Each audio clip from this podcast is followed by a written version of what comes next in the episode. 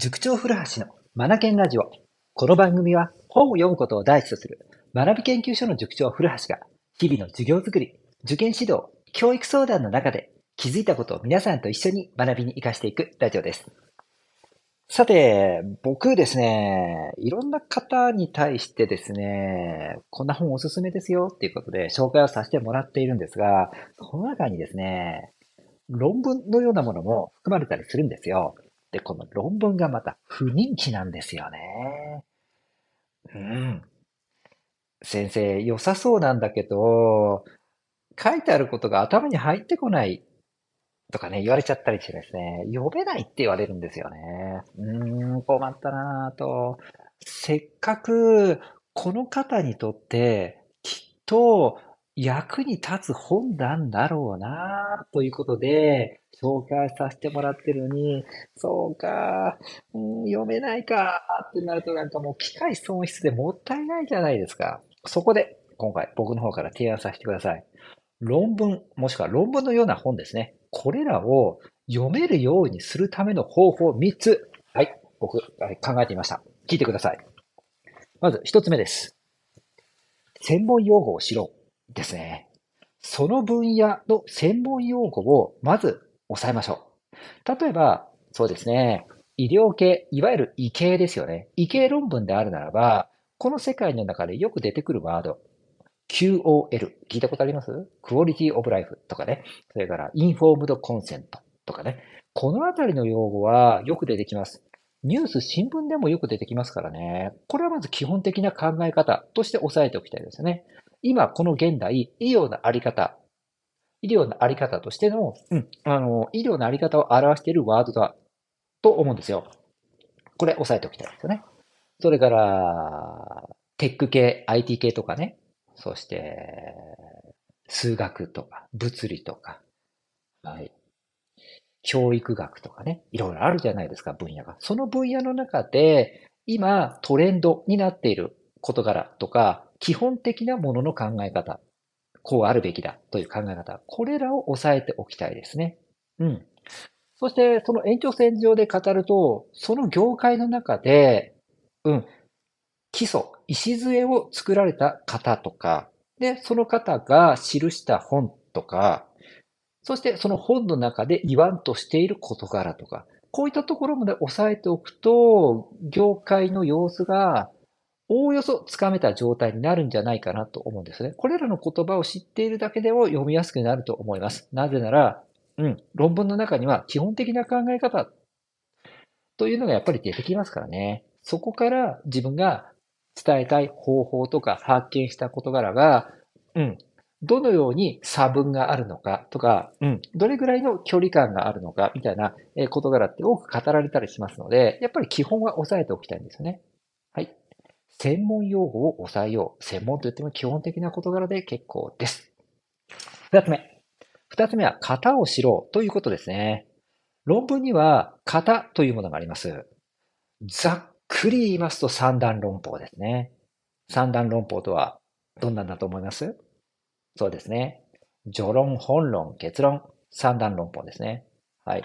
しかし、これがね、うん、あまり役に立たないんですよ。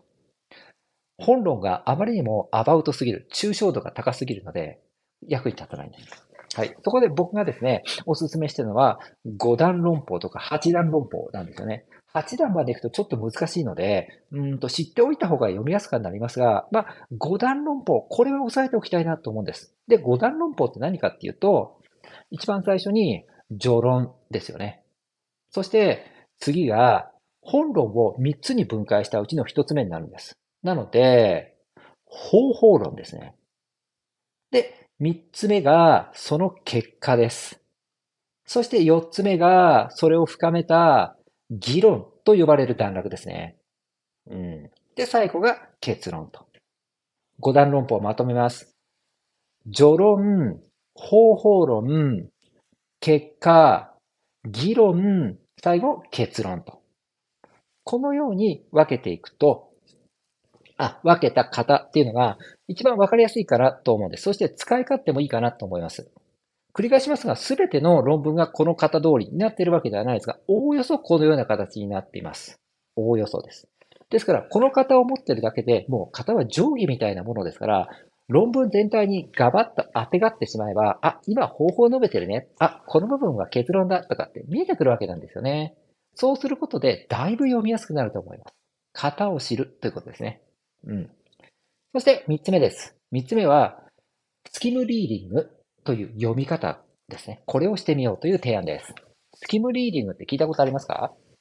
うん、スキムってスキミングから来てますよね。だから、さーっと情報を読み取るってことです。さーっと読むってことです。論文全体をもう一字一句漏らさずしっかり読んでいくではなくて、さーっと読んでいくすると、繰り返し出てくるようなワードとかフレーズっていうのにね、気づいたりすると思うんですよ。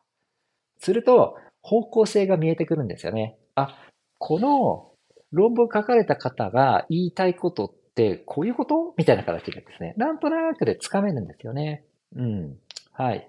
スキムリーディングをするだけでも方向性がわかるから読みやすくなるんです。で、その後、じゃあ、この方の言いたいことはなんとなくだけどつかめた。じゃあ、方法、どんな方法をしてこれに気づけたの？って疑問が湧いたら、その部分を抽出して読む。こんな読み方も僕はありだなと思ってるんですよ。うん。最初から順番通り読む必要はないかなと。はい。こんな読み方ですね。これがスキムリーディングです。はい。そうそう。このスキムリーディングですが、2番目に紹介した型。型とセットにして行っていくと効果倍増です。はい。だって型が分かってるので読みやすいじゃないですか。スキムリーディングの速さも上がるし、それから精度も上がります。型を知っているとね。はい。この2つは切っても、うん、切れない関係にあるかなと僕は思っています。以上、論文を読みやすくするための僕からの提案、3つさせていただきました。1つ目が、専門用語を知る。2つ目が、型を知る。で、3つ目が、スキムリーディングですね。この3つです。ぜひ、そうですね、論文、出会った時にはですね、そしてちょっと苦手意識があるかなっていう方はですね、これらを意識して、えっ、と、その論文読んでいただけたらなと思います。はい。論文ですから、自分の中にない答えですよね。気づいたこと、知らなかったことが書かれていることがほとんどなんです。だから自分の今まで考えてきたことの中ではないわけだから、それは読みにくいですよ。うん。